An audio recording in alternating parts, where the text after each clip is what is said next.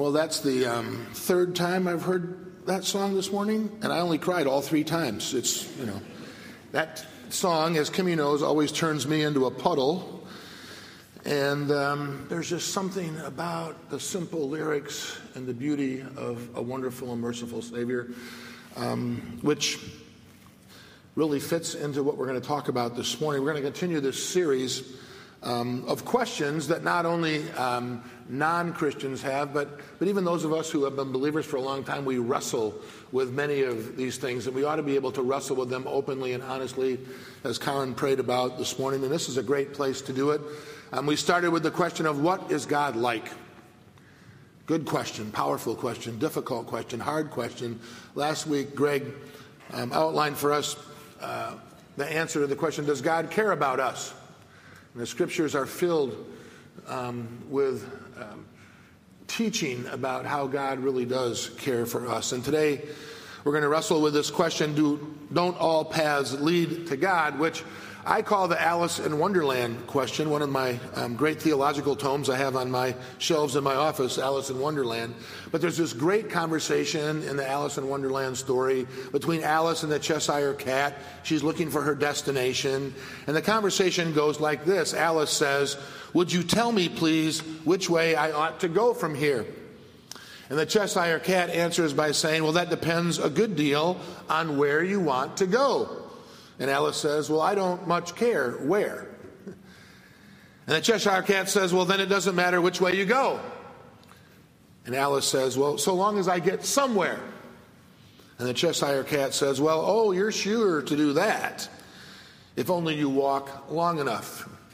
If you walk long enough, not knowing where you're going, you'll eventually end up somewhere.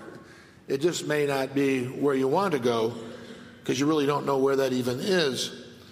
The somewhere that we are headed for many people around the world is some kind of connection with an ultimate being. Um, and people call him a lot of different things. Some people call him God. Some people call him a, a higher plane of enlightenment, whatever the case might be. We're, we're trying to get there. That's the somewhere where we're headed. And there's lots of different ways, many people believe, as a way to get there. And this is not a new question how do we get there? Jesus. Um, the last night he was with his disciples um, was celebrating the Passover meal. And he had the disciples there together, and they went through the whole ritual of the Passover meal, and they engaged in conversations. And Jesus wanted to communicate with them what was next in his life. What was next? And next in his life was death. And so this was um, the, the, the, dialogue that, that took place between the two of them. And I'm going to read the first part of it and ask you to read the second part. Jesus said, Do not let your hearts be troubled. You believe in God, believe also in me. My Father's house has many rooms. And if that were not so, would I have told you that I am going there to prepare a place for you? He's going to the Father and he's going to prepare a place for them, but he's going somewhere. He's, he's not going to be with them any longer. And if I go and prepare a place for you, I will come back and take you to be with me that you also may be where I am. You know the way to the place where I am going.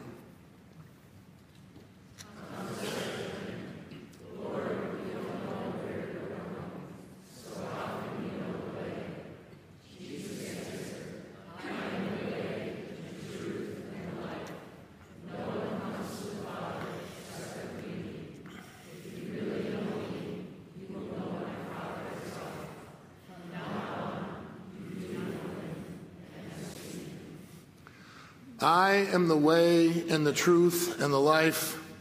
No one comes to the Father except through me, which is an answer that many of us as believers like. It's very comforting. But for a lot of people, that answer is troubling. They don't like that answer. The troubling part about them for that answer is that it seems way too exclusive. I am the way and the truth and the life. No one can come to the Father except through me. It's the only possible way. And for many, that's just way too exclusive. One young adult who was interviewed about this question of don't all paths lead to God represents a mentality that exists in the world out there today. It's something that we have to know about and accept. She's a college trained, high professional, very smart woman She said, How could there be just one true faith? It's arrogant to say that your religion is superior and to try to convert everybody else to it. Surely all religions are equally good and valid for meeting the needs of their particular followers. Now, I think if we're going to be honest, and we are in church, so we probably ought to be, Jesus' statement, I am the way and the truth and the life, no one comes to the Father except through me, is exclusive. It's very exclusive. How can you say it's not exclusive? I'm the only way, and no one can get there except through me. It's very exclusive. But our concern about exclusivity is kind of an American cultural problem. And I mean, this idea about exclusivity doesn't exist in the rest of the world. There are nations that uh, where Islam is the predominant religion, it's the national religion, and no other religion discussion or idea is acceptable or allowed, or sometimes you're even punished by death. That's exclusivity. There are other ideas or thoughts. Every religion on the face of the earth is exclusive. I mean, think about it a second, right? I mean, eh, if you believe in your faith system, whatever it might be, that's exclusive to you, and you think you have the right answer. Everybody else has the wrong answer. And so that's an exclusive way of looking at things as well. Every religious system is exclusive. We don't have a corner on the market of that as Christians. The question is the quest, this question that we're dealing with today, don't all paths lead to God, is part of what I think is, is, unique to America and is only growing. It's this cultural value that we have in the, in the nation where we live that is probably the primary cultural value, value currently, and that is the value of tolerance. In our culture today, anything that hits, hints at being intolerant or non exclusive is unacceptable. I mean, you can compromise your values if you want. You can alter your character in any way, shape, or form. You can fudge on your ethics. You can cheat on your principles. But by all means, don't give anybody the idea that you are intolerant, because that's just not tolerable. Now, I value tolerance. I think as Christians, we're called to be tolerant. Jesus was very accepting. Tolerance is a good thing. But I think in our culture, we have a misunderstanding about intolerance. I mean, I might have a strong opinion about something, I might take a particular stand on something, but that doesn't automatically make me intolerant of other positions or other ideas. It only means that here's mine and you can have yours, and that's great, and I will respect that. That's tolerance. I'm only intolerant if I don't let you do the same thing, or if I dismiss your point of view or your stand. So let's take something that's um, deep at the core and the heart of many people in Chicagoland right now. That is the Chicago Cubs. I mean, if you're a Cubs fan, if I was a Cubs fan, I would allow you to be a White Sox fan. You can go ahead and be a White. I would tolerate that on your part. For the next three or four games that they have to play in their season, that's fine. We'll continue as Cubs fan to continue to cheer our team on to the World Series. I'm not a prophet, but it's an idea I have, okay? So I can be a Cubs fan. You can be a White Sox fan. That's okay. I can tolerate you if you will just tolerate me. I mean, I did grow up in a state where people couldn't tolerate one another. I mean, there is no tolerance between Michigan and Michigan State fans. I mean, it's pure hatred. And we even have this in our family. I mean, I grew up on University of Michigan football. My uncle played at University of Michigan. I was taking the games my whole life as a child. This was it. My kids knew the words of the Michigan fight song before they knew the doxology. That's how it was at our place. And then my son went to Michigan State. And where your treasure is, your heart is also. And so we kind of became a torn family. But we still like Michigan, even when they're playing Michigan State. We can tolerate other people. Just because you have an opinion or idea doesn't mean you can't tolerate other people's opinions or idea that they differ from you. But in our society today, it's almost impossible to do so. If you don't hold the same belief system that I do, that's your choice. We can discuss, we can argue, we can disagree about them, but it doesn't mean that I'm intolerant because I have a different system that I believe in. To say that Christians are intolerant because they believe that Jesus is the only way to the Father is to ignore the fact that every other religion also is exclusive in its pathway to God. Some of the biggest proponents of tolerance in our culture today won't tolerate our perceived intolerance, and you can unpack that by running it back on the video today. What I will say is this that as Christians, we need to be a lot more careful about the way that we talk about other faith systems because we come across as intolerant. And I'm going to come back to that a little bit later in this morning's message. Don't all paths lead to God? Well, the short answer is yes. All paths lead to God. You heard it here. All paths do lead to God. The real question, however, is which God are you headed toward? The assumption by many in that question is that all religions are talking about the same idea of God and that it means the same thing to everybody to connect to that God. Grantley Morris writes this about the idea that all paths lead to God. To overlook obvious differences between religions might seem broad minded. In reality, it's about as proud and narrow as a person can get. To say all religions are basically the same is to claim to be smarter than each of the billions of people who believe in unique aspects of their religion and are of supreme importance to God. It is to claim that even though you are not an expert in their religion, you know that they are wrong. And you know that their religion is really no different than all the others. So let's just um, look at this idea about do all paths lead to God. Let's just examine this for a minute. I put together this little chart. Um, it's got like the five major world religions on it. And interestingly enough, if you look up five major world religions, Judaism does not appear. Because the percentage of people who are Jews in the world today isn't high enough to appear on this list. But I included them because it's part of our foundation and our, our background. So the religion is named, their idea of God, their view of eternity, and their pathway. And I'm going to admit this is about as simple as it can get. It's not meant to be, you know, the totality of everything, but it's just the ideas that kind of give you an opinion about the, the all paths lead to God. So the religion, Buddhism, right? They believe in a God who's an impersonal force out there somewhere that um, that eternity is really enlightenment, and enlightenment in this world, in this life. You receive it now, and this is really what you're trying to achieve. And you get there by this eightfold path to God that they follow. In Hinduism, there are many different gods. Um, they believe eternity is called nirvana, and the way you get there is through lives and deaths, right? Reincarnation. And through every reincarnation, you come back better than you were the last time until eventually you're going to inherit nirvana. In Islam, they call their, er, they call their God Allah. They believe that eternity is called paradise. And to walk that pathway, you have to achieve these five pillars of faith that are part of the, the Muslim religion. In Judaism, they believe in God who's called Yahweh. They believe that there's an eternity and that you achieve this eternity with God by obedience to the law. And then there's Christianity who believe in this goofy concept called the triune God who is three in one. We believe that eternity is heaven and that the means to get there is grace. Now, simply by looking at that chart, you can see that the question, do all paths lead to God? The automatic question is, well, which God are you talking about? Because all the gods are very different. And certainly the kind of God that you're headed toward is determined by the pathway that you're asked to follow. If you're asked to follow all sorts of different pathways, how can they all be the same God? There are similarities in religion, but their gods are all viewed very differently. Now, don't all paths lead to God usually leads up to some kind of follow up questions along the way.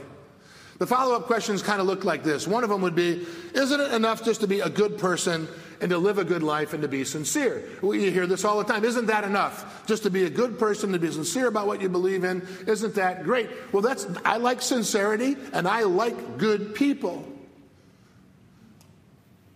A writer named Cliff Knechtle tells this story in his book give me an answer. And it's a hypothetical story, but it gets across the point about, about sincere and good. Suppose a student didn't study for their exam. And instead, they went to the exam with all the sincerity that they could muster. And, they wrote the most sincere answers that they could. And when they got their exam back, they had failed. And so they went to the professor. How could you fail me?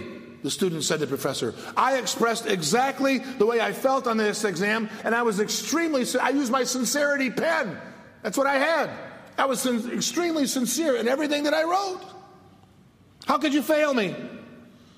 The professor looked the student in the eye and said, Well, you were honestly wrong and you were sincerely mistaken. I mean, this is the way it works, right? Sincerity and being good and being honest and being determined, you know, that's all, those are all good things, but if you're headed in the wrong direction, you can be sincere and good and determined to get to the wrong place. I mean, many years ago, I was watching a, a surprisingly a football game. Um, between the Minnesota Vikings and the Detroit Lions. I must have been really bored that day. And um, so, so uh, this defensive lineman, Jim Marshall, recovered a fumble that was fumbled by the Detroit Lions. And he ran down the field and he was shirking tacklers and make, he was determined to get to the end zone. He was going to be there. Nobody was going to stop him. He was sincere in his determination. And he did score a touchdown that day in the wrong end zone. But he was sincere and he was determined. And he was really good about what he did. He was just headed to the wrong spot. So, so when we get this question about sincerity and goodness, one of the questions you have is, well, who measures how sincere I have to be? And who determines how good I have to be? And whose idea of sincerity and goodness do I have to follow? Now, I could give you a really ridiculous illustration that I thought of this morning, which is always dangerous because I don't have it written down and it's not very well thought out, but I think it's good, right?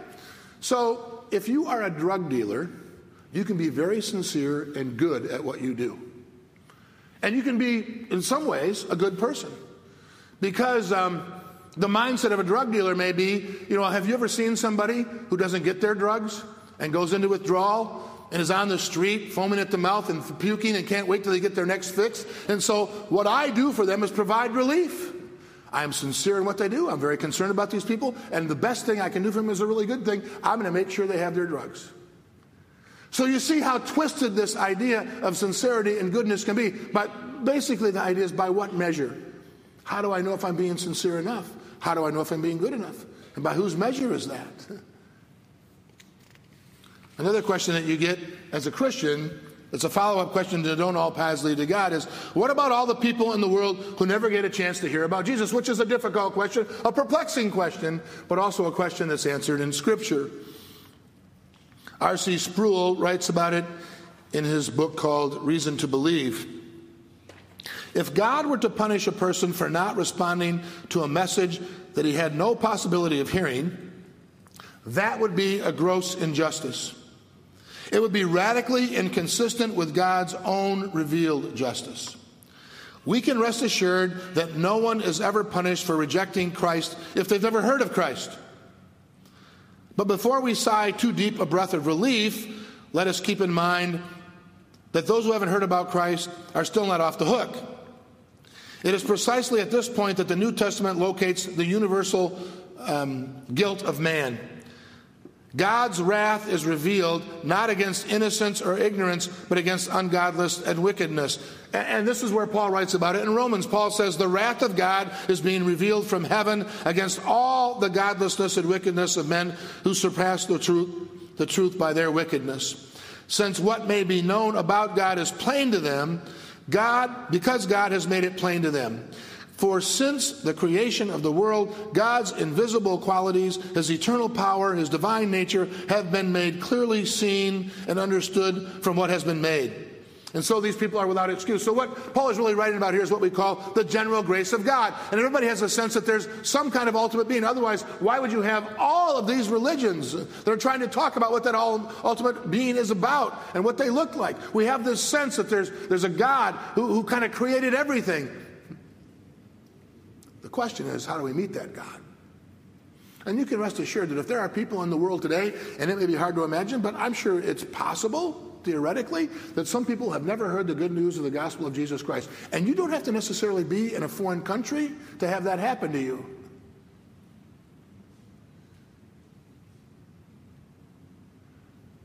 But the good news is, is that God is a God of grace and God will deal with those people. If you haven't had a chance, God isn't going to not give you a chance. This is oftentimes a question when I'm engaged in conversation with people who are non believers. Well, what about all the people who don't hear the gospel? Ordinarily, that's a way of them taking um, the spotlight off themselves and trying to put it somewhere out there theoretically. What about that? And I'll go, well, God's got that handled. But what we're talking about right now is you and your life and your belief and your relationship with Christ. So let, us stay on that. Let's not talk about these theoretical kinds of things. But God has it handled. Do all paths lead to God? The answer is yes. All paths do lead to God. The question is to which God and what kind of path do you have to travel? I mean, did you notice that in all the other world religions, you have to do something to earn oneness with God and their eternity? It's all up to us, it's all on our shoulders. We have to do all of the work. Whether it's like the, uh, the eightfold idea that we have to do all of those things, or the, or the pillars, or the observance of the law, or, or, or the right kind of lives and deaths, all of that is incumbent upon us. Our efforts, our achievements, we're cleaning, climbing the mountain. We have to scale the obstacles. We have to figure out how to get there by ourselves. And we know us, right? I mean, we know us. We know that we take three steps forward and two steps back every time we're trying to do it under on our own and by our own determination. That's what happens. Only in Christianity does God come off the mountain and pick us up and carry us to the top himself. He knows we can't do it on our own. It's fruitless to do it on our own. He also knows that we slip into that pattern all the time. It's so easy, even though we know about grace and mercy and forgiveness. Oh, I got to do this. I mean, I got to get to church on Sunday morning. I got to read my Bible. I got to do all this stuff. All of those are good things, but they're a response to the love of God. They're not the way we, we don't have to earn the love of God. It's God's grace. It's a free gift to us. We don't have to climb the mountain to get to God. God comes down the mountain and carries us to the top. Because he is a wonderful and a merciful Savior. Remember, I said earlier that I'd come back to how we talk about our faith?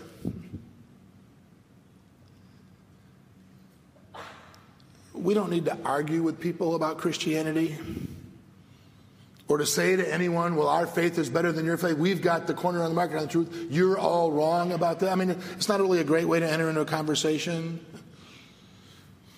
The apostles never did that. When the apostles engaged non believers, they never talked about how much better their faith was or that they had the truth and the others were all wrong. They never said that. All they ever did was present the good news of the gospel of Jesus Christ and let it kind of rest and settle and let the Holy Spirit work on its own. The first evangelistic event that ever took place led to 3,000 people becoming believers in Jesus Christ that day. And the person who delivered the sermon was not Billy Graham, not a trained theologian. He wasn't someone who had a stack of books that he studied. Okay, now I'm ready to go out and give this presentation. It was the Apostle Peter who had been a fisherman who hung out with Jesus for about three years. And he was hiding in a room during Pentecost when Jerusalem was filled with thousands of people and the Holy Spirit entered the room and shoved the disciples out into public. Peter was like most of us. I, what do I say? I have no idea. What would I say? And all he did was tell about the life and the death and the resurrection of Jesus Christ. Very simple sermon, very simple story. Didn't argue with anybody. Didn't say, you know, for thousands of years you've all had this wrong. Let me give you the real goods on this. He simply told the story of Jesus. And the Holy Spirit led 3,000 people to become believers that day. A little bit later in the book of Acts, Paul is on a mission journey going from town to town, and one of the towns he lands in is Athens, Athens, Greece, which is like a center of intellectual um, argument and philosophy. Uh, they're very, we would call them a very liberal city today. All sorts of ideas were accepted. They had a place dedicated in the middle of town called the Areopagus where you could go and have these discussions and arguments about philosophical points of view. Very kind of open thing, no hostility there. And Paul is there and he's sharing his beliefs about Jesus Christ. And they're curious. Well, you know, why don't you come to the Areopagus uh, tomorrow, Paul, and, um, and tell us about this strange belief system that you've landed out. You know, tell, tell us about that. So the Apostle Paul goes to the Areopagus. All these statues to every possible God in the universe are there in the Areopagus because, you know, The Greeks are brilliant. They're not going to leave anything out. They're not going to, you know, make a mistake. They got everybody included. In fact, they want to make sure everybody's included, so they even have a statue to an unknown God, just to cover their bases. Now, Paul could have stood there, right? Oh man, if you got this wrong, look at all these statues. All these statues are worthless. They're a bunch of stone. You might just turn them into dust. They don't mean anything. I've got the truth. That isn't what he did. In a brilliant evangelistic strategy, the Apostle Paul developed a point of connection with the Athenians. He looked at all these statues, all these people, and he goes, Wow, I can see that you are a very religious people. I respect that about you. That's not a bad thing, it's great. In fact, I, I see that you even have a, a statue to an unknown God. Let me tell you about that God. And all Paul did from that point on was to share the life and ministry and death and resurrection of Jesus Christ. Without telling anybody else they were wrong, without telling anybody else they had the wrong path, without telling anybody else they had the wrong idea. He simply told the story. The most powerful evangelistic tool that you and I have in our tool belt is not Calvin's Institutes or the Heidelberg Catechism or the creeds. Those are all great things and they're good for us to know because they're foundations for our faith. But the most powerful tool we have in our tool belt is our own story of our own relationship with Jesus Christ. People can argue with theology, they can argue with doctrine, but nobody can argue with your story. Your story of your relationship with a wonderful and merciful Savior. Do all paths lead to God? Yes. But it depends on what God you're trying to meet. Alice said, Would you tell me, please, which way I ought to go from here? And Jesus said, Better than that, I'll take you there. Let us pray.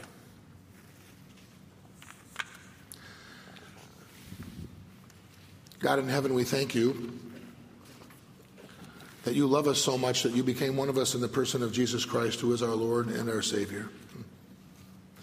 We thank you that he was so determined to put us into contact with you and to live with us eternally that he died on our behalf and defeated our greatest enemy. And so, O oh Lord, help us to take his hand as he leads us down the path to you. In the name of the Father, and the Son, and the Holy Spirit, amen.